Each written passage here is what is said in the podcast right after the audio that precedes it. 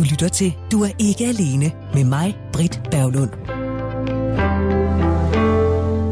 Om 3 års tid, der sker der det, at jeg fylder rundt. Og hvis jeg mod forventning skulle finde på at holde en fest, så behøver jeg ikke at booke verdens største festlokale eller forsamlingshus. Dels så har jeg ikke super meget familie, og så har jeg altså heller ikke nogen kæmpe vennekreds. Jeg synes, jeg kender mange mennesker, men de fleste er bekendte, og meget få af dem er venner. Jeg har aldrig været sådan en, der har væltet mig i 20-25 venner, men jeg har haft få. Til gengæld synes jeg så, det har været tætte venner.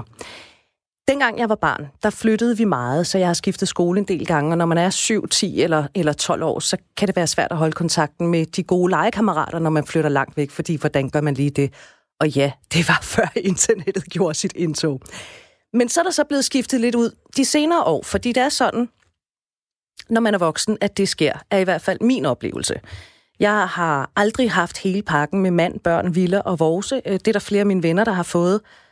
De har så fået travlt med deres familieliv med børn og arbejde. De er flyttet væk for at komme i hus. Jeg selv bor i København, mens jeg så har travlt med godt arbejde, et par parforhold og så senest mit singleliv. Og det er måske naturligt nok, at det går den vej. Altså man følges ned ad en sti. På et eller andet tidspunkt, så deler stien sig, og så vælger man, om man går ned af den sti, der hedder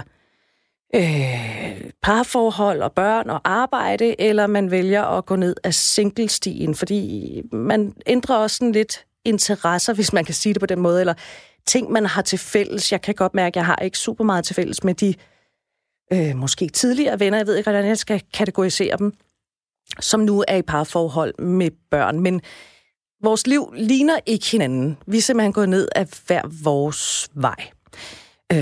Og så er der dem, jeg lærte at kende, da jeg boede sammen med en tidligere kæreste. De forsvandt sådan stille og roligt, da forholdet sluttede, og bodelingen den var overstået. Der var sådan, hvem skal have sofaen, hvem skal have spisebordet, hvem skal have Mogens, og hvem skal have sushi. Og det ville egentlig fair nok, når nu det egentlig var hans venner, som jeg bare havde nasset mig til. I virkeligheden, så er der nok i min kreds af venner blevet skiftet mere ud, end der er blevet skiftet ind. Og for 5 år siden, der var jeg så til sådan en stor sommerfest, hvor jeg endte med at have nogle virkelig sjove timer med en kvinde, jeg aldrig nogensinde havde mødt før. Og først så blev vi det, som man bliver i dag, nemlig Facebook-venner. Men jeg kunne godt mærke, at jeg havde lyst til at se hende igen, fordi jeg synes simpelthen, hun var fantastisk selskab. Vi havde klikket så godt, så i et par måneder, der gik jeg lidt om den varme grød og tænkte over, hvordan jeg ligesom skulle gribe den der situation an. Fordi jeg havde ikke lyst til at være anmasende. Jeg havde ikke lyst til at virke desperat, og jeg havde slet ikke lyst til at virke creepy. Jeg følte det som om, at jeg skulle invitere en mand ud på en date. Heldigvis, så fik jeg taget mig sammen, og så skrev jeg til hende, at jeg havde haft en fest i hendes selskab, og hvis hun nu havde lyst til at mødes til en kop kaffe, så var jeg i hvert fald frisk. Og det var hun heldigvis også. Og så mødtes vi, og så har vi så set hinanden jævnligt i perioder siden dengang. Det var egentlig meget rart, det der med at møde et nyt menneske, som jeg havde lyst til at tale med om alt, og så ovenikøbet i en forholdsvis voksen alder. Da jeg for en del år siden flyttede på landet, der spillede jeg volleyball, og så var det naturligt at melde mig ind i den lokale volleyklub. Det var en god tid, men hvor jeg egentlig gerne ville mere end bare at spille og træne, så havde de fleste af de andre jo travlt med at komme hjem til deres børn og koner og kærester og mænd og hvad der ellers var, og også med arbejde. Jeg synes, det er svært at møde nye venner som voksne, og jeg oplever, at der er rigtig mange, der har travlt i deres liv, fordi det er sådan, det er. Altså, vi går hele tiden og hiver hinanden i ærmet, og vi skal en hel masse, og det er jeg måske ikke så god til, når det kommer til de der venner, og slet ikke når jeg ved, de har travlt med deres familier og deres parforhold, og hvad de ellers har travlt med.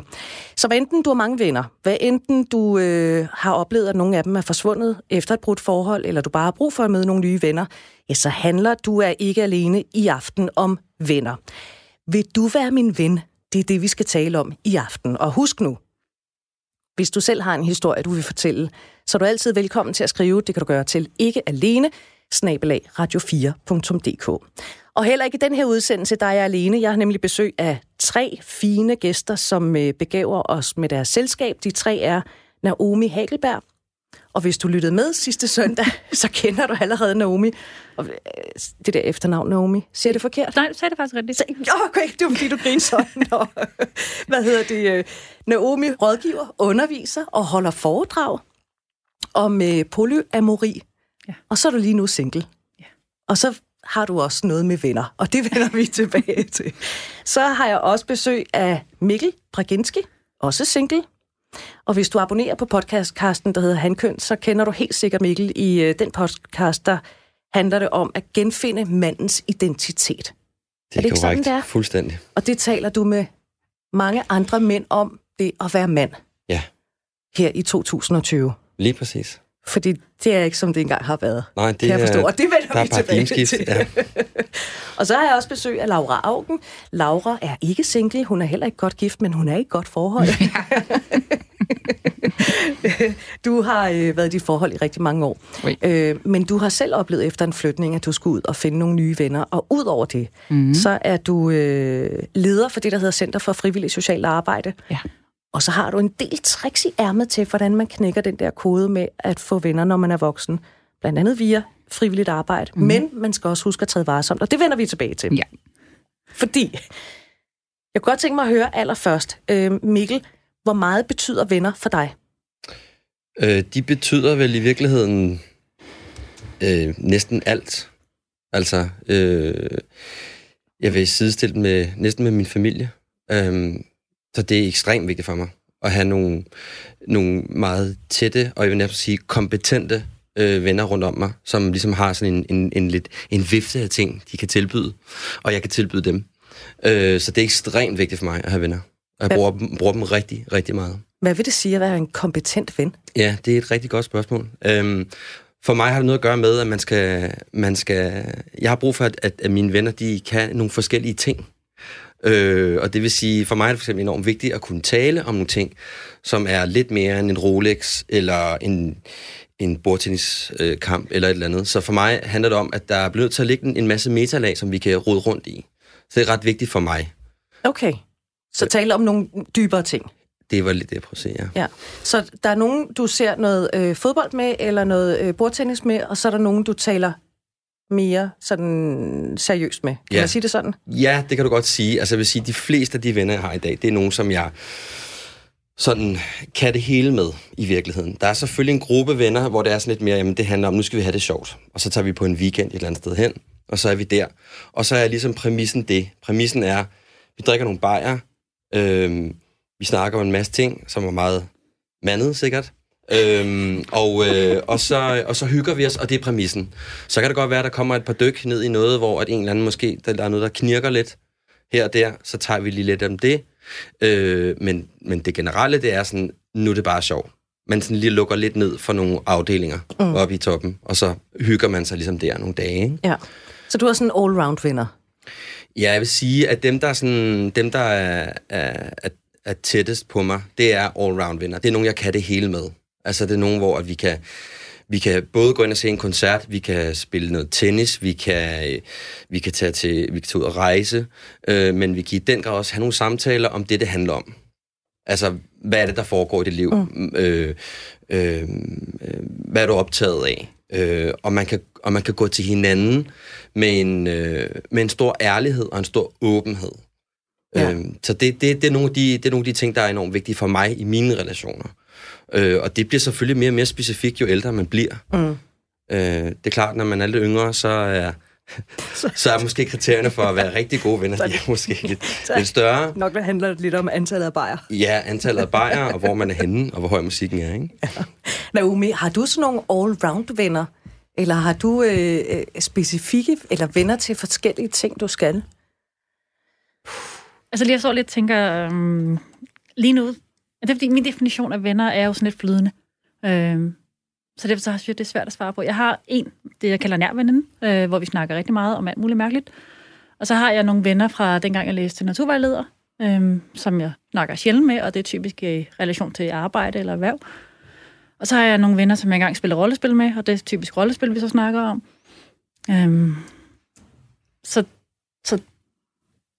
Altså, det er jo ikke, fordi det er meningen, at de skal være opdelt, men det er det jo faktisk ofte. Og din måde at pleje venskaber på, det kommer vi til om et øjeblik. Laura Auken, du er en, som har relativt mange venner. Ja, det tror jeg også. Har du sådan nogle all-round? Kan de alle sammen det samme? Eller er der nogen, hvor så tager du på weekendophold med den, men til gengæld så gør du så noget andet med en anden? Altså, jeg kunne så godt tænke mig at komme med på Mikkels weekendtur. Jeg står og brænder for at sige. Jeg er nødt til at sige det som det første. Ja. Det gider jeg altså også godt. Jeg gider godt stå ud i køkkenet og lige lave det kaffe, hvis det er okay. Det kan jeg også. Jeg kan knappe øl op. Jeg kan også gøre bagefter. Med en gaffel? Ja. Altså, det skal også siges, at jeg har jo også, som jo har jeg sådan ved at finde ud af, er lidt sjældent, men jeg har jo også nogle virkelig, virkelig gode pigevenner. Kvinder. Undskyld, ja. Det er rigtigt. Det har jeg faktisk fået at vide flere gange, når man ikke siger pige. Så det vil jeg gerne rette og sige, at jeg har nogle kvindevenner. Ja. Og det er ret interessant, fordi der har du, og igen, som jeg har sagt, en af mine sådan, behov, det er ligesom at få lov til at snakke nogle ting, der betyder noget, der flytter noget. Og det er kvinderne jo ret gode til. Så jeg har sådan en lille gruppe tæt på mig, hvor der virkelig bliver talt, altså så ørerne bløder, ikke? Laura, det kan jo være, at du kan få møde dig derinde på et tidspunkt. Har du overhovedet plads til flere venner? Jeg synes jeg faktisk, det ved jeg. Jeg har faktisk en del venner, det må jeg nok sige. Og jeg har fået nogle nye venner her de sidste halvandet år, faktisk en jeg sammen med i lørdags. Og jeg fortalte, at jeg skulle det her, og så sagde hun, jeg er blevet helt vildt glad for. Nej, så skal du fortælle om os. Så det var bare så dejligt. Men jeg har en vennegruppe, som jeg har kendt i 46 år siden første og anden klasse. Det er jo ret sindssygt. Vi var engang 9 fra bagstruer 3 klasser, og der er så en, der er død. Så nu er vi 8, og det er som en slags flok kusiner. Og vi ses jævnligt, nogen mere end andre på kryds og tværs, og nogle er meget tætte på kryds og tværs, men vi ses samlet. Jeg har så haft en periode, hvor jeg ikke har kunne komme og rejse meget og været uheldig. Og så kunne man godt tænke, så glider man ud igen. Jeg tænkte, så skulle jeg se dem her for nylig. Jeg tænkte, ej, er det sådan lidt glidet ud? Men tværtimod kunne jeg godt mærke, at det var nemt at tappe ind igen, fordi vi har kendt hinanden så ufatteligt mange år. Det er alligevel ret imponerende. Ja, det er ret imponerende. Vi er 8 stykker, og vi laver noget virkelig, virkelig forskellige ting. Altså, vi er alle sammen vokset op i København. Vi er alle sammen gået på Borgens Friskole. Og vi er fra dommer til musikere, til kunstnere, til arkitekt, og så mit arbejde og forskellige andre. Så det er meget forskelligt. Ja. Og vi har så alle sammen fået børn, og vi lever også forskellige liv, grader af sådan, grader etableret og ikke etableret, og single-liv og ikke single-liv. Og det er også sådan, når man har så mange år, så hvis der sker en livsforandring, så er der jo altid en anden i gruppen, der har den samme livsforandring, om man så må sige. Så man kan ligesom blive venner i en periode, hvis nu man er single, eller har en alvorlig sygdom, eller har nogle børn, der har det rigtig svært, så kommer også lidt ud og ind af de der venskaber. Fordi hvad betyder det at have venner helt tilbage fra dengang, du var 1,20 meter høj? Hvis jeg overhovedet var så høj. Jamen, det tager jeg tænkt meget over, og det tænker jeg meget over i vores vennegruppe. Pigerne, som vi kalder os, og vi må godt kalde os piger, så vi er rigtig gamle. Jeg er den yngste, vil jeg bare lige sige. Du må også godt kalde mig pigerne. Vi kalder pigerne, og vores messengergruppe hedder selvfølgelig pigerne. Jeg tænker meget over det, jeg tror nogle af de andre har ikke så meget, men det er sådan, det er som kusiner, og de er vidner til livet, og vi er på fornavn med vores forældre, og vi kommer til vores forældres begravelse, det er jo så der, vi lidt er nu, og har været før, og vi kan sådan, og hvis vi nævner et eller andet om vores søstre, for eksempel, eller brødre, men vi er søstre, så begynder alle at grine, for så tæller vi ind i sådan en gammelt narrativ om, hvordan den her relation har været, og det er jo faktisk enormt skønt. Mm. Ja. Og så er en masse nyere venner, som jeg har fået de senere mange år. Og nogle af dine tricks, dem vender vi tilbage til. Mm. Naomi, du lever ikke livet som de fleste, det vil jeg våge at sige. Det hørte vi allerede i sidste uge, hvis du hørte programmet der. Det handlede om fri sex og fri kærlighed.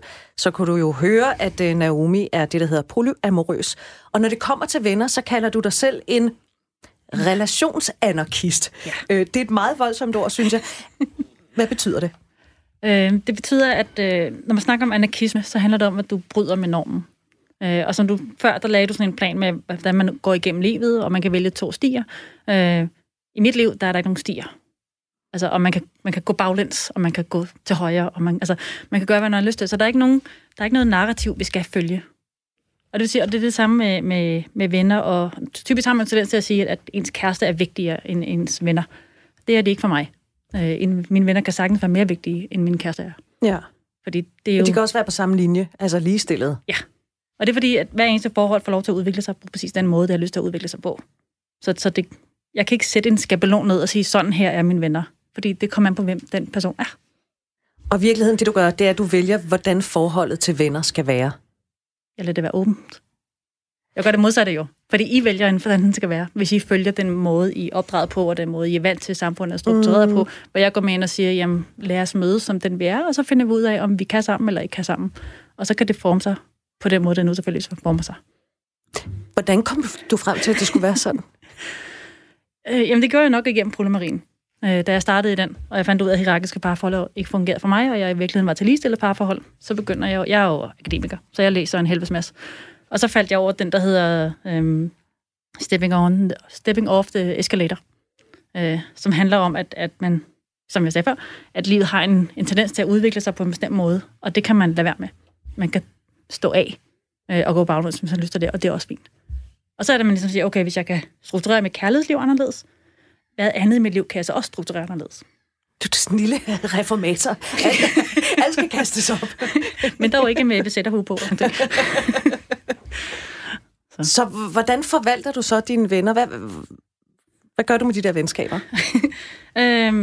I modsætning til de andre, der lyder som, de har vildt mange venner, så har jeg en tendens til, at jeg har kun nogle få. Jeg kan ikke overskue så mange mennesker på en gang. Jeg har rigtig mange følgere på Facebook, fordi jeg skriver om de her kontroversielle emner. Og fordi jeg tager rigtig meget arrangørarbejde, så er der også rigtig mange, der kender mig og ved, hvem jeg er, og taler intimt med mig. Men det er ikke det samme som et nært venskab for mig. Hvad var det, du spurgte om? Du spurgte, hvordan du sådan forvalter dine venskaber. Yes. Jamen egentlig så lader jeg dem jo være åbne. Altså lige nu, der har jeg en nær veninde, som jeg mødes med i hvert fald hver lørdag, hvor vi går tur, og så snakker vi om vores firmaer, hvordan vi får dem til at køre op, og også hvad der ellers rører sig i vores liv. I relation til min naturvejleder, der venter jeg egentlig på, at han bare ringer til mig eller skriver til mig, når han har tid. Vi er begge to på de samme sociale medier, så vi liker hinandens billeder. Jeg skal her på søndag ud til noget brunch-frokost, noget med nogle veninder, jeg ikke har set i et halvt år. Bare fordi. Altså, så det er sådan lidt med, hvem der nu tilfældigvis tager kontakt til de andre.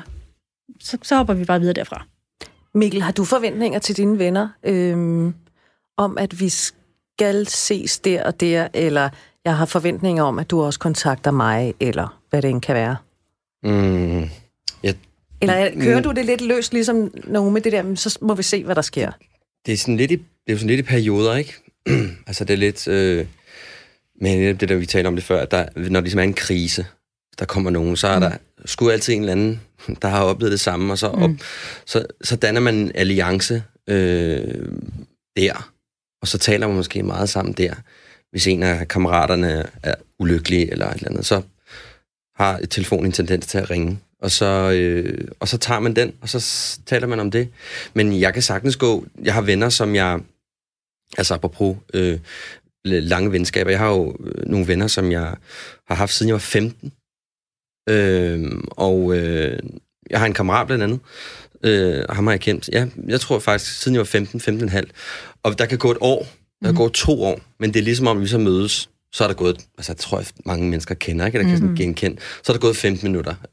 Altså, så jeg ved ikke, om jeg sådan går sådan og tænker over, hvor meget det skal være, hvor specifikt det skal være, hvornår.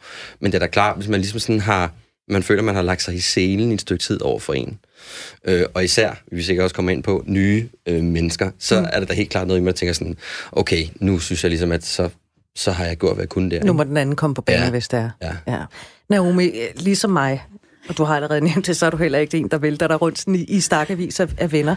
Hvad betyder venskab for dig? Altså, hvis jeg skal definere det sådan... Kommer jeg akademikeren op i en, kan I høre det? Altså, hvis jeg tænker... For mig er venskaber, har en tendens til at tænke på de nære venskaber. Og det er dem, hvor du kan fortælle alting til. Altså, det er dem, hvor de typisk kontakter mig, fordi jeg er super dårlig til at kontakte andre mennesker. Men jeg prøver på det, fordi jeg er bevidst om det.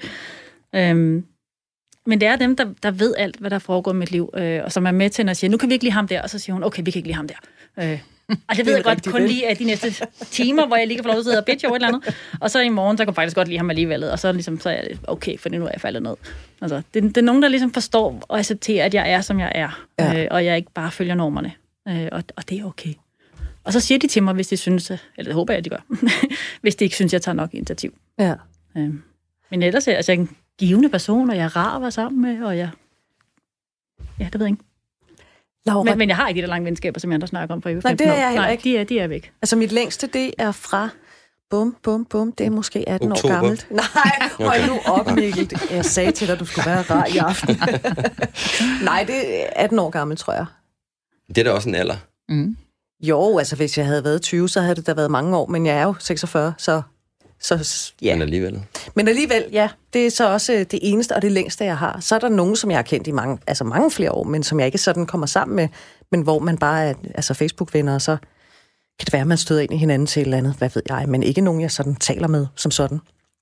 Laura, du har jo så de her forholdsvis mange venner. Kunne du forestille dig at have sådan en lille tæt sluttet kreds, som for eksempel Naomi har? Jamen, jeg ved ikke, om jeg ikke også har det. Jeg står også filosoferer over den måde, du siger, du venner på. Du ser en ven hver lørdag, så sådan set, er det meget, meget struktur i virkeligheden. Det vil vi udgå en tur. Ja, men det er da også meget, sådan, det er en meget strukturelt måde at være venner på. Tænker jeg sådan, det er i hvert fald ikke så anarkistisk for mig, men det kan da godt være. Jo, altså det fordi, så er det jo selvfølgelig også sådan, altså har jeg jo en lille flok meget tæt på mig. Jeg sidder selvfølgelig her og filosoferer, det gør jeg andre gange også, lige sådan kører telefonbogen igennem, om man så må sige. Så der er nok en lille flok, der er meget tæt på, hvor jeg tænker, de bliver tætte, I bliver tætte resten af livet. Det kan jeg bare mærke. Og så selvfølgelig også, når man lever i et parforhold, som jeg gør, så er det jo klart, at det gør det nemmere, men ikke nødvendigvis nemmere, men ikke kun at have venner, som også har det sjovt sammen med ens mand. Og hvis de også har en mand, så eller parforholds, og det er ikke en parfest eller en parmeter, for det er ikke det, jeg tænker på. Det er sådan mere på kryds og tværs. Jeg har sådan en flok venner, som vi holder lystfest sammen. Vi mødes den 21. december og fejrer, at lyset kommer. Vi gjorde det 3 år, og vi drikker seriøst beruset. Jeg kan godt, hvis det er. Det kan jeg bare afsløre. Seriøst beruset. Og jeg også der er jeg den yngste, og den ældste, han er 10 år ældre end mig. Ikke? Og det er så nogle med sådan nogle klubber. Jeg har lidt sådan nogle klubber af venner, hvor man mødes, hvor det der sådan lidt er stammen i venskabet. Og måske også en messenger-titel, det er også lidt lettere at sige det, men messenger-gruppe-titel, det er en eller anden fælles klub. Og vi har også en frokostklub, og de der piger før. Og jeg tror, at det er jo bekendte, og nogle af dem er meget nære venner. Men det her med mig er en eller anden ramme, som man nemt kan tappe ind i og sige, hey, frokostklub, tid til frokost, eller hey, lysfest, jeg har sgu fødselsdag, eller var det simpelthen, og der er lidt det der fælles tredje, er lidt en, det så har jeg bare fundet ud af, at det virker rigtig godt for mig i virkeligheden. Ja. Og så har jeg en masse, altså har jeg nogle venner udenom, som min mand overhovedet ikke kender. Min nye ven har min mand aldrig mødt. Min veninde har han aldrig mødt, tror jeg. Så jeg tror ikke, han har. Og så har jeg sådan, så jeg begyndt at, og som også er rigtig skønt, at han ikke skal en del af. Han må gerne høre med, det er ikke det, det handler om. Og han har også nogle masse venner, som jeg ikke er en del af. Og det tror jeg er en rigtig god løsning, at have været sammen i 20 år. Og det har, altså det, sådan har vi altid været hos os, men jeg tænker, at det er en rigtig god løsning i forhold til venner og lange parforhold. Det er, at man gør sig umage med at have lov til at have venner, og give den anden lov til at have venner, udenom hinanden, så man... Ja, altså. Helt klart. Så dør forholdet. Ja, så dør forholdet. Det bliver simpelthen... Og man kan sige, selvom man har... Altså, jeg kender folk, hvor det næsten kan være et problem. Altså, at man skal lige præsentere sig lige sådan... Og det er ikke noget godkendelse, det er ikke det, det handler om. Og det er også noget med kvinder, ikke? Kvinder går op og sådan lidt, hvad laver de der over den der cykelklub? Og hvad er det der? Altså, der Mikkels tur og sådan kvinder, ikke? Jeg har også... Jeg har oplevet det der med, at... Jeg ved godt, du er bærer, men vi kvinder skal holde op med at ville ind i vores mænds relationer. Der er også meget sjovt, ikke? Fordi der er også det der med,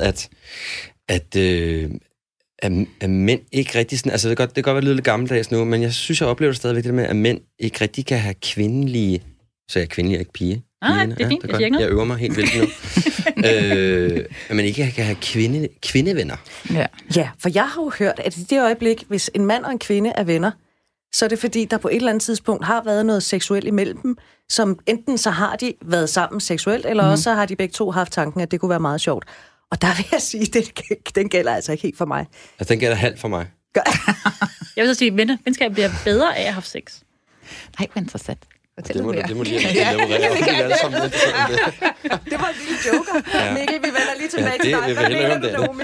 Jeg har bare oplevet, at når jeg har mødt et eller andet fyr til en fest, så er man en del af et eller andet større fælles vennekreds. Og vi så ender med at hooke op og have sex, og vi ligesom kan mærke, at der er ikke materiale her til et parforhold. så vi, fordi vi nu har set hinanden nøgen, så er man bare meget mere afslappet og åben over for hinanden, og begynder meget mere at ligesom fortælle om sig selv, og de ting, man måske ikke taler med så mange om. Så jeg synes altid, at venskaberne bliver meget bedre med det, de mænd, jeg har haft sex med. Nå, interessant. Det kan jeg faktisk godt sætte mig ind i. Men det kræver selvfølgelig, at man er helt enig om, at der ikke skal, det skal være en anden type relation.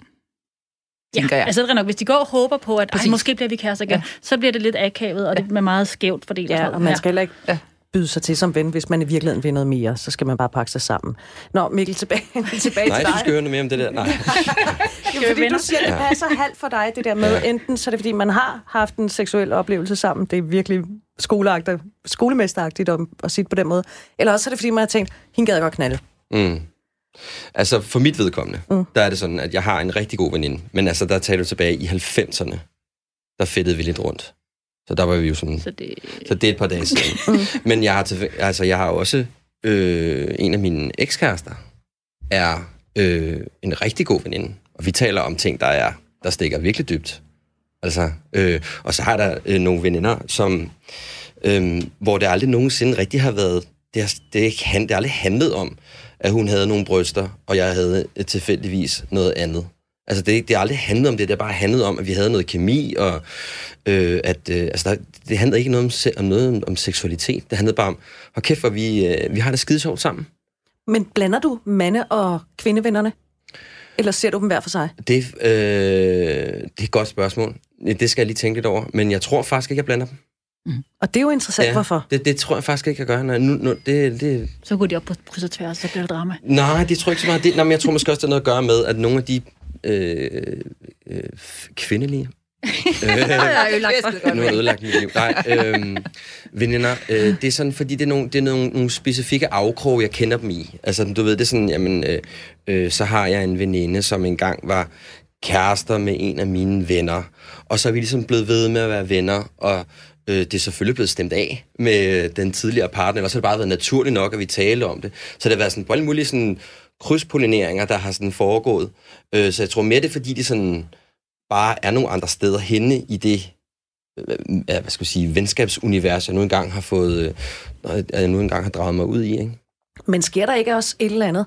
Og jeg undskyld, jeg bliver ved med at hive dig i ærmet, men nu er du den eneste mand, og du er den eneste, der ligesom kan åbne ind til det der mandeparadis, eller undskyld. Kom og lege med mig. Masser af mænd herovre. Nej, jo, men det kommer til på nyt program. Du sagde selv bare, det kommer ind. Det kommer ind. Hvad hedder det? Men i det øjeblik, at du er sammen med dine mandlige venner, og du så hiver en kvinde med ind, så sker der vel også et eller andet med de der mænd, ikke? Går der så ikke sådan lidt... Jo, det er jo en helt anden dynamik, der bliver bygget op. Ja, og så slår de så måske lidt på brystet og bliver sådan lidt... Jamen altså, det ved jeg ikke, om jeg synes, de gør, men altså, man kan sige, det er jo en anden dynamik, når kønnene er sammen, så sker der nogle andre ting, der opstår nogle andre ting. Mm. Men det er faktisk lidt sådan tit sådan, at jeg kommer tit godt ud af det med mine gode venners kærester. Så det er sådan, altså jeg havde en af mine rigtig gode venners eks, som jeg stadig er rigtig fin venner med stadigvæk. Altså det var forbudt, at vi sad sammen til fester. Vi blev simpelthen skilt ad. Fordi det endte med, at vi sad sådan over et hjørne og drak schusser og røg smøger og talte om alt muligt. Og det er sådan, I må kraftedeme ikke sidde sammen i aften. Det er simpelthen så irriterende. Okay, men hvad gik de glip af? Ja, men de gik glip af nogle superspændende samtaler, synes jeg. Men tror du også, Mikkel, at det har været fordi, at I har været enige om, at I ikke skulle have sex sammen? Fordi at hun er din vens kæreste. Kunne man forestille sig, hvis man længe nok, nu spørger jeg bare, hvis man længe nok, har det været forbudt, jeg ved godt, måske ikke i nogens verden, men i nogle andres verden, har det været forbudt at have sex, fordi det ville betyde noget for et venskab. Mm. Så har man ligesom kommet forbi den der seksuelle attraktion, som Britt taler om, og kommet hen i noget andet. Og så kan det godt være, at den ligger der et eller andet sted, du sådan lige noterer en lille smule mere, hvis hun har fået farvet hår, eller har tabt sig lidt. Men det er der, den ligger. Fordi det har været så forbudt at tænke, eller handle på tankerne. Ja, man kan i hvert fald sige, altså for mig er det i hvert fald sådan, at i kraft af, at det er min eks, eller min vens eks, så er det ligesom, der går en anden genetisk klap ned for mig. Altså, jeg kan slet ikke se det. Nej, okay. Så det er nemmere at få pige, kvinde, venner, hvis du ikke kan have sex med dem? Det er et godt spørgsmål. Altså, du stiller nogle virkelig gode spørgsmål, kan man sige. Jeg ved det ikke. Det kan jeg faktisk ikke svare dig på sådan helt specifikt. Altså, der er jo jeg tænker, der er mange ting, der er på spil. Altså, når man møder en ven af andet køn. Men det skal i hvert fald afklares ret tydeligt, hvis det er.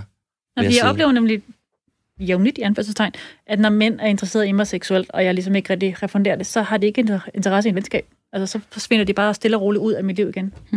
Uden at de siger det direkte. Ikke bare sådan lidt, ja, men det er hyggeligt, vi ses en gang, og så ser jeg mig aldrig igen. Ja, men den kategori tror jeg ikke, jeg lige hører til. Jeg vil mene, jeg godt kan se bort fra det. Hvornår er man ven med dig? Hvornår går man fra at være bekendt til at være ven, Mikkel? Jamen, jeg tror meget, for mig er det meget med kemi. Altså, det er nærmest som sådan et, lidt som en kæreste. Altså, der er jo mange af de samme ting, der på en eller anden måde er i spil. Altså, måden man taler sammen, den indforståethed, man har med hinanden, den humor. Altså, humor for mig er ekstremt vigtigt, at man kan have det skide sjovt sammen, at man har nogenlunde de samme referencerammer. Det er jo sådan noget... Altså, for mig kan jeg ret hurtigt mærke det. Altså ret hurtigt mærke, om det er noget, der er interessant for mig at have som ven. Og ja, jeg synes godt, man kan på en eller anden måde kan sammenligne på en eller anden måde med sådan en kæresteforhold. Ikke? Altså, jeg mødte også en her for nyligt, en fyr, på noget uddannelse var i, hvor det var sådan virkelig, altså der var nærmest sådan amoriner i luften. Altså vi var virkelig sådan, kæft mand, vi synes bare, det var så fedt at være sammen, og virkelig kramvenner, og kæft, hvor du sød, og ej, vi skal fandme ses. Og så ligesom, så kommer virkeligheden jo, ikke? Så er der nogen, der skal have en madpakke, og bussen går, og sådan noget. Og så fisser det ud, men simpelthen sådan, det var sgu meget fedt lige at have en lille, jeg ved ikke, hvad sådan noget hedder. En bromance. En lille bromance. Ja, bromance. Det er en bromance. Så jeg tror, for mig er det meget sådan, det kan nok meget godt sammenlignes lidt med sådan en anden form for en kæresterelation. X6. Det er jo sådan noget, har jeg også prøvet. Ja. Min nye ven, vi startede lidt sådan op, det er sådan en kvindeven inde. Sådan, du skriver fuldstændig der. Vi mødte hinanden til, på sådan en kursus et døgn, hvor jeg har kendt hende, fordi vi har læst på RUC sammen for 1000 år siden, og hun kendte ikke nogen, og så gik jeg bare hen og sagde dag og goddag, og bum bum. Og så var vi sammen i et døgn, og endte med at bade nu på Bornholm, og endte med at bade nøgne klokken 23 om natten, halvfuld. Det tænker jeg, når man kendte hinanden i 8-10 timer, så er det sgu basis for venskab der, ikke? Det kan man godt mærke. Altså, det må man bare sige. Og man står og ryger i Allingehavn, skidefuldt. Men kender du ikke også det der med, at man møder en eller anden, og så er det sådan, altså jeg har nogle af mine rigtig, rigtig tætte venner, der har altså nogle gange simpelthen bare brug for at fortælle mig, hvor fantastisk fede jeg synes, de er.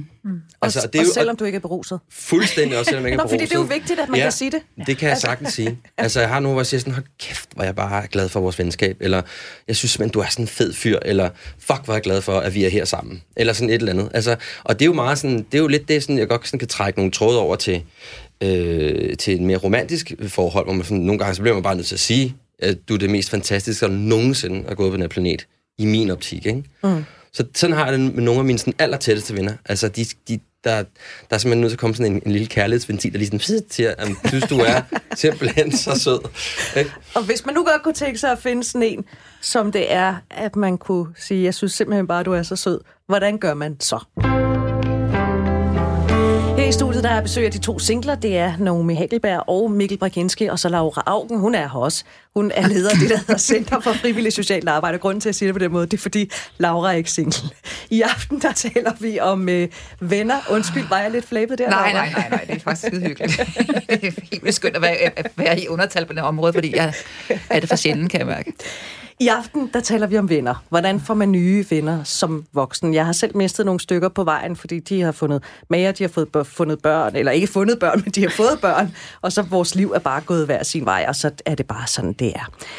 Hvorfor er det svært at få venner som voksen? Den snak, den skal vi have nu, fordi jeg har ringet til et klogt menneske, der ved en hel del om det. Det er Camilla Carlsen Bæksgaard, der er både psykolog og forfatter. Velkommen til programmet, Camilla.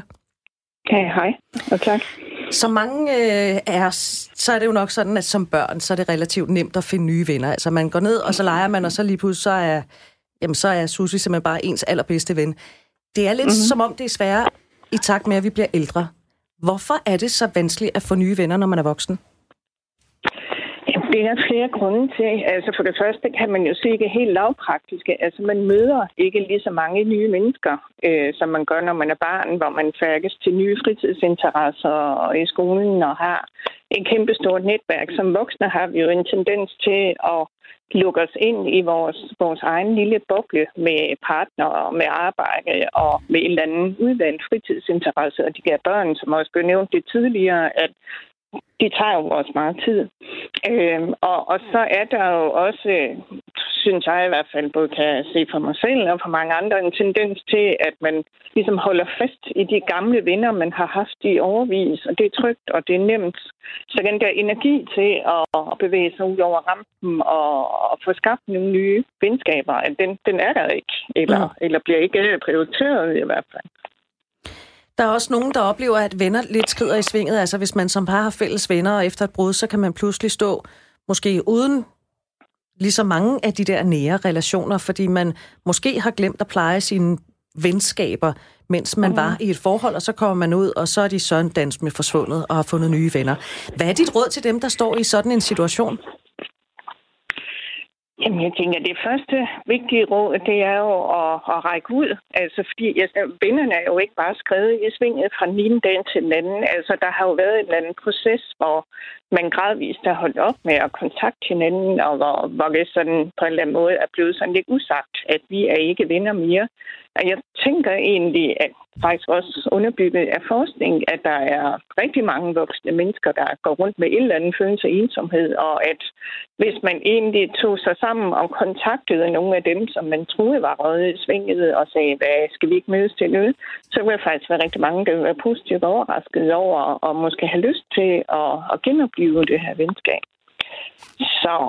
Så det at begynde at åbne op, det kan være en virkelig positiv livsrejse. Og nu må jeg så indrømme, nu har jeg så nærmest glemt, hvad dit første spørgsmål var. Det var, hvad dit råd er til dem. Det skal være helt ærligt. Mit spørgsmål var, hvad er dit råd til dem, der måske kommer ud af en relation, hvor de har mistet de venner, som de havde, fordi de ikke plejede dem, mens de var i et forhold? Ja.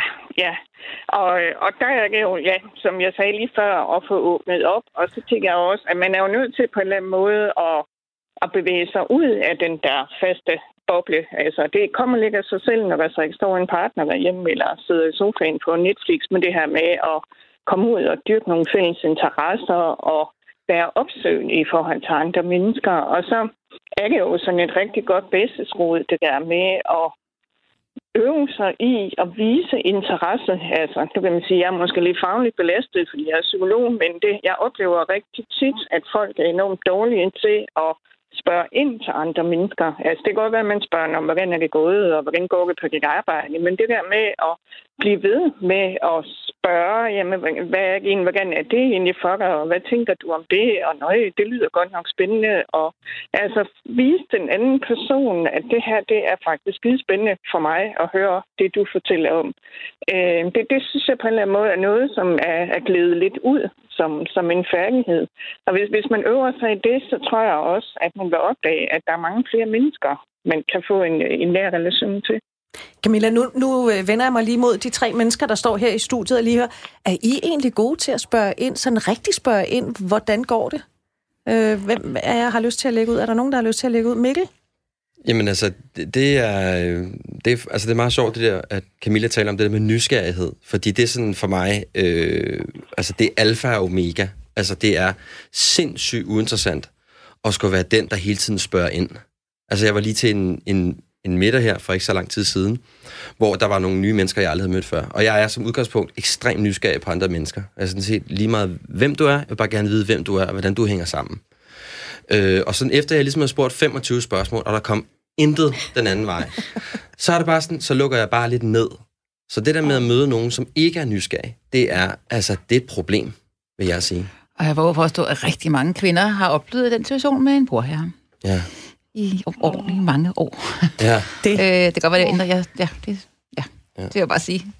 Jeg tror, de fleste kvinder, der går til middag, oplever det. Må jeg lægge ind herfra? Det kan du tro, Camilla. Ja, nå, men det var bare lidt i forlængelse af det, som Ikken siger, fordi at jeg er helt enig, altså, og det er jo netop faktisk også det, jeg mener med, at jeg er faglig belastet, fordi jeg har også rigtig nemt ved det der med at sidde og stille spørgsmål, altså det er det, jeg lever af. Men det der med, at man oplever bare en fed fornemmelse, når man så møder en person, som faktisk også gør det den anden vej. Og det er det, jeg mener med, at vi alle sammen, altså som samfund, tænker jeg faktisk, skal til at åbne øjnene lidt væk fra vores små skærme og øve os i at have den der gensidige opmærksomhed, som lå i Emma Gads konversationsregler fra gamle dage, men som rigtig mange mennesker faktisk har glemt nu. Altså, jeg har ikke talt på, hvor mange gange vi i den her udsendelse har sagt, at det kunne være så fantastisk, hvis man alligevel ventede på et tog eller på en bus, at man bare lod sin mobiltelefon ligge i den åndssvage taske, og så kiggede på de mennesker, der var omkring en, fordi det kunne være, at man fangede et blik, eller fik et smil, eller et eller andet. Så jeg er all in der, Camilla. Men hvis man nu gerne vil have nogle nye venner, hvor er de gode steder at kigge hen, hvis man skal ud og fiske sådan nogen? Jamen, det er jo steder, hvor man selv brænder for det, man foretager sig, og så har en fælles interesse med nogle andre mennesker, der brænder for det samme. Det kan jo være, en løbeklub, det kan være en politisk forening, eller en hobbyklub, eller et eller andet. Altså, så har man jo et vigtigt udgangspunkt at starte med at snakke om, og også en måde at nærme sig hinanden på, som ikke virker grænseoverskridende. Altså, for eksempel, hvis man er i løbeklub sammen, så er det jo meget nærliggende om, okay, klubløbet er afløst på lørdag. Skal vi ikke lige mødes og løbe sammen alligevel, fordi at jeg vil gerne lige holde formen ved lige? Så har man allerede sådan noget at starte ud med, eller vil gå med ned i klubben og kigge på nogle nye løbesko, de har tilbud nede i sportsbutikken. Altså det der med at... Altså, man kan ikke starte et venskab med ligesom at sige, så skal vi tage på weekend sammen til Hamburg, hvis man aldrig nogensinde har været sammen uden for det her set op før. Men det er også det at have noget at være sammen om, og have nogle jævnlige tidspunkter, hvor man møder hinanden. Det kræver ligesom en vist antal timer før, at man begynder at kunne kalde det et venskab. Og de er altså nemmest at hive hjem de timer, hvis det er noget, der ligesom er et eller andet jævnligt tilbagevendende fænomen, hvor man møder hinanden. Findes der slet ikke noget sådan quick fix på vennefronten, hvis man sådan lynhurtigt gerne vil have en rigtig god ven eller en rigtig god veninde? Altså, man kan jo være heldig, altså også, som det også blev nævnt før, ikke? Altså, at man møder en, hvor det bare er total kærlighed, ikke? Men altså, og netop det der med, jamen, hvis man så ikke har nogen sammenhæng, hvor man to mænd, der synes hinanden er vildt fede, jamen, hvis de så ikke har den der løbeklub, eller er forældre til nogle børn, der leger sammen, så er det bare super svært, og så bliver det sådan lidt underligt datingagtigt. Altså, og kan blive en ret akavet situation, tænker jeg, og så sige, ja, okay, jeg synes, du er super sød, skal vi ikke mødes og få en kop kaffe? Altså, så vil man nærmest tro, at den anden er homoseksuel, ikke? Jo. Altså, hvis man begynder at spørge om det, så det her med at tænke, hvad er nogle naturlige skridt ind i at finde et venskab? Jeg skal ikke udelukke, at det kan lykkes med nogen, men min personlige erfaring er, at dem, der holder på sigt, det er også dem, der har taget noget tid at bygge op. Hvor lang tid tager det, før man kan kalde sig selv rigtig gode venner? Kan man sige noget om det? Det er jo enormt individuelt også, tror jeg, hvordan man selv er som person. Altså, jeg tror, hvis man grundlæggende set er ret introvert som person, så tror jeg også, det tager længere tid. Men så knykker man sig nok også tættere til de få, man så har, ikke? Men det, man har målt inden for psykologisk forskning, det er folks grad af åbenhed. Altså det der med, hvor hurtigt man er til at dele personlige informationer om sig selv. Og det, som forskningen har vist, det er, at jo mere man deler om sig selv af noget, som bliver mødt på en ordentlig måde af den anden, jo hurtigere føler man sig knyttet til hinanden, hvis det vel at mærke er relevant, og ikke bare sådan en Fie Laursen-agtig, nu skriver jeg det her på Instagram, men altså en reel åbenhed i forhold til den anden person, så vil der jo skabe sin tilknytning. Men man siger, at som jeg sagde før, cirka 90 timer før man kan begynde samvær, før man kan sige, at man begynder at have et venskab, og en eller anden undersøgelse fra Kansas har vist, at cirka 200 timers samvær, før at det er et reelt venskab, man vil kunne regne med hold over tid. Og så er der faktisk også nogle andre undersøgelser, apropos det I sagde med folk, der har tabt venner, at man faktisk cirka hver 7.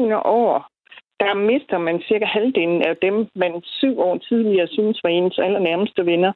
Og det har ikke noget som helst at gøre med, hvem man er som person. Det er mere noget med livet, der flytter sig, og mennesker, der flytter sig. Hvor jeg tror, man kan komme til at se det som sådan et meget personligt ting og personlig nederlag. Er det ikke også hver 7. år, at man har skiftet alle celler i sin krop eller et eller andet? Er der, der er noget, og så er der 7-årskrisen. Der er et eller andet med de der 7 år. Tusind tak for det, Camilla Carlsen Bæksgaard, fordi du vil være med her og også dele ud af nogle tips og nogle tricks, og ikke mindst nogle timer. Tak skal du have, psykolog og forfatter. Ja. Du lytter til Du er ikke alene med mig, Britt Berglund. Okay, venner. Nu sagde jeg venner, og vi har ikke været sammen 200 timer. Det kræver af... Var det kun 90, vi skulle være sammen? Ja. Nej, men vi skulle være rigtig gode venner. Så er det 200 timer, ikke? Okay. Og det vil sige, det er 100 udsendelser. Men vi kan godt sige 90 timer, så skal I kun være med 45 udsendelser. Det er fint, det kører vi. Ja. Men der sidder jeg og tænker lidt på, fordi jeg har oplevet det der med, når man er i et eller andet meget intenst forløb. Så nu er jeg naturvejleder, og det første kursus, vi kommer på, er sådan 10 dage, hvor vi bare indkvarterer det samme sted, og vi bare er gang hele tiden. Det får altså folk til at knytte venskaber, fordi man er helt vildt ret, men man har jo kun ligesom hinanden at trække på. Jeg tror, det er det samme, de gør i forsvaret, ikke? Når soldaterne bliver sendt ud, ikke? Helt vildt hårde vilkår, så knytter de sammen, så knytter de bånd. Har du haft arbejdskolleger, som er blevet opgraderet til venner? Og sexpartner, ja. Skidesort arbejde. Altså, som var både arbejdskolleger og sexpartner, eller hvad? Yeah. Som er blevet... Så. Kan du slå den, Mikkel? Hun er naturvejleder, kan jeg høre det? Ja, kommer over til os. Os biologer, vi klarer. Jeg vil godt kommentere det der med... jeg har jo fået den her nye ven. Må vi ikke godt høre navnet på din nye ven? Jo, hun hedder Stina. Og det er en ting, og så meget har vi jo ikke diskuteret, hvordan vi... Men det var en ting, jeg tror, der gjorde, at vi som kom videre fra den her... enkel oplevelse, som du fortalte også før, Mikkel. Det var, udover at vi faktisk aftalte at mødes lige med det samme, meget, meget kort tid efter den her oplevelse i alt, ikke? Og så delte vi sådan en stor begejstring for at ryge cigaretter og drikke hvidvin. Det skal man ikke underkende. Alkohol, tror jeg, betyder noget i en voksen alder. Faktisk rigtig meget. Tror jeg faktisk helt seriøst. Og det, som jeg tror også, vi gjorde, det var, at vi meget hurtigt begyndte at småskrive lidt på Messenger. Ikke fordi jeg tror, at sociale medier på den måde kan også gøre en masse dårligt for venskab, men det der med sådan lige at følge lidt op. Altså det her med, hvordan gik den der samtale så, du nævnte, eller har du set den bog, du nævnte, er nu blevet anmeldt i den her vis, eller sådan nogle små bitte ting, hvor man egentlig ikke behøver at sige andet end bare, altså svare, hvis man ville eller ej, og det gjorde vi faktisk begge to. Eller sådan, vi sad sådan, kunne man se humor på fredag aften, og hver sin X-faktor, hver sit barn, så de skrev, at du også har du også X-faktor-vaksen i aften. Og de der små bitte ting i starten til første, om det var 90 timer-agtigt, men det tror jeg faktisk betød rigtig meget, når jeg tænker tilbage på det, så jeg gør nu. Fordi den der historik, eller streng, vi havde jo ikke historik, men så skulle vi have en streng, der gjorde, at så mødtes igen. Så det har vi sådan genbekræftet, om ikke andet så interessen, man vil. Men det der med, at det var ikke at starte helt forfra. Og så tror jeg også, det som vi gjorde, som vi bevilgede, om man så må sige, tid til faktisk at få hinandens livshistorie. Og det tror jeg faktisk, at jeg også tænkt over, også inden du ringer og sagde, at vi skulle med her den her søndag.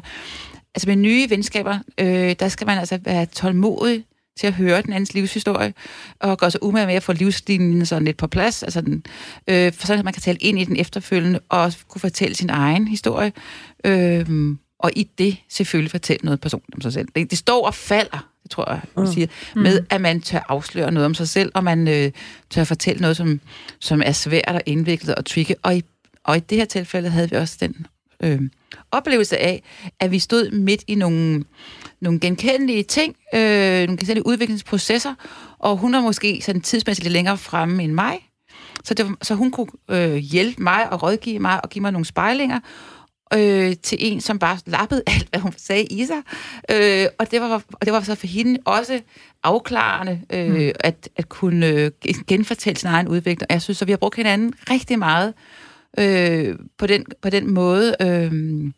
Og så har vi også drukket fulde sammen. Det hjælper også. Ja. Ja, jeg oplevede det samme. Da jeg blev skilt fra min mand, der fandt jeg en ven, som også var blevet skilt. Nu har jeg glemt, det var før eller efter mig. Men så kunne vi ligesom følges ad i den der skilsmisseproces, og sidde og snakke med hinanden om, hvad der var svært og hvornår. Altså alle de der ting, man ikke kan skrive offentligt med, nu savner man ham alligevel, og alle de der ting. Altså, det knytter helt klart et venskab. Mm. Men det der med at stille spørgsmål, eller sådan, har du set nu, den bog, du nævnte, den er blevet anmeldt eller et eller andet, det vil også, altså hvis det var mig, der fik et sådan spørgsmål, så ville jeg også tænke, wow, han eller hun har sgu da hørt efter, hvad jeg sagde, og har bidt mærke det her. Det er der vel også enormt meget signalværdi i, at man lige tjekker ind, og så siger, hey, jeg hørte godt, du nævnte den bog der. Hvad siger du, Mikkel? Jamen altså, jeg står bare og nikker helt vildt. Men jeg har også nogle kammerater, som er sindssygt gode til lige at huske på, at jeg lige... Hvordan gik det en talt med, da du lavede den optagelse med ham der? Eller hvordan gik det en talt med din datter, da hun skulle til det der? Og jeg bliver... Altså, selvom det er nogle venner, jeg har haft i virkelig, virkelig mange år, så bliver jeg stadig enormt glad for, at de er interesseret i noget, som man tænker, at det er nok bare en trivialitet for dig. Det er du nok ikke interesseret i. Men det der med, at du faktisk lytter opmærksom på, hvad den anden siger, og interesserer dig for, at min datter skulle til en anden danseopvisning. Så hvordan gik det en tal med det? Det bliver der enormt rørt over.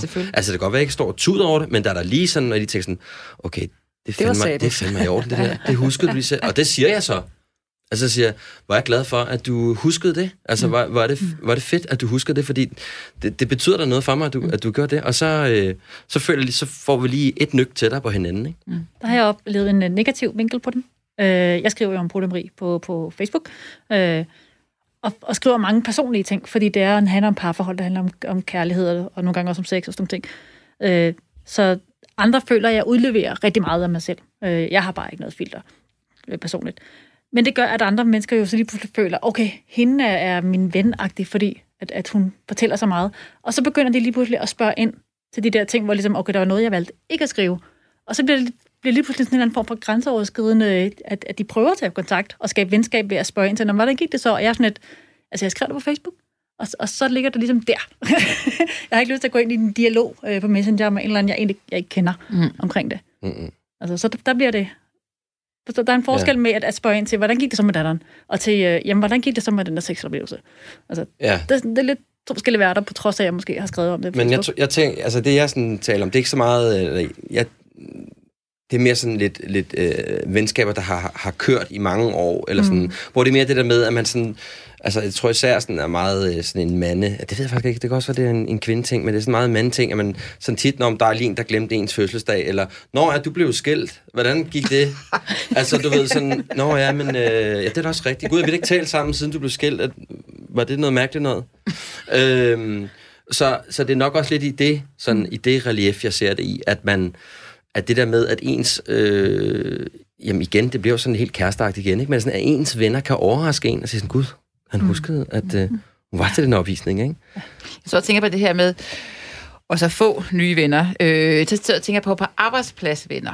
Altså få venner på arbejdspladser. Eller i noget, der ligner en arbejdsplads, uddannelsesinstitutioner eller noget lignende, hvor man er tit. Så jeg tænker på, at den måde, man kunne måske blive venner med nogen, man gerne vil venner med, det er, at så sidder man nede til kantinen og spiser sin salat, og sidder og savner en burger, men det er lige meget. Og så siger Mikkel, min datter skal til danseopvisningen på søndag. Hvad i alverden kan jeg tage med at skjule, da jeg ikke sidder og kigger hele tiden ned på trutskørterne? Hvad man nu siger.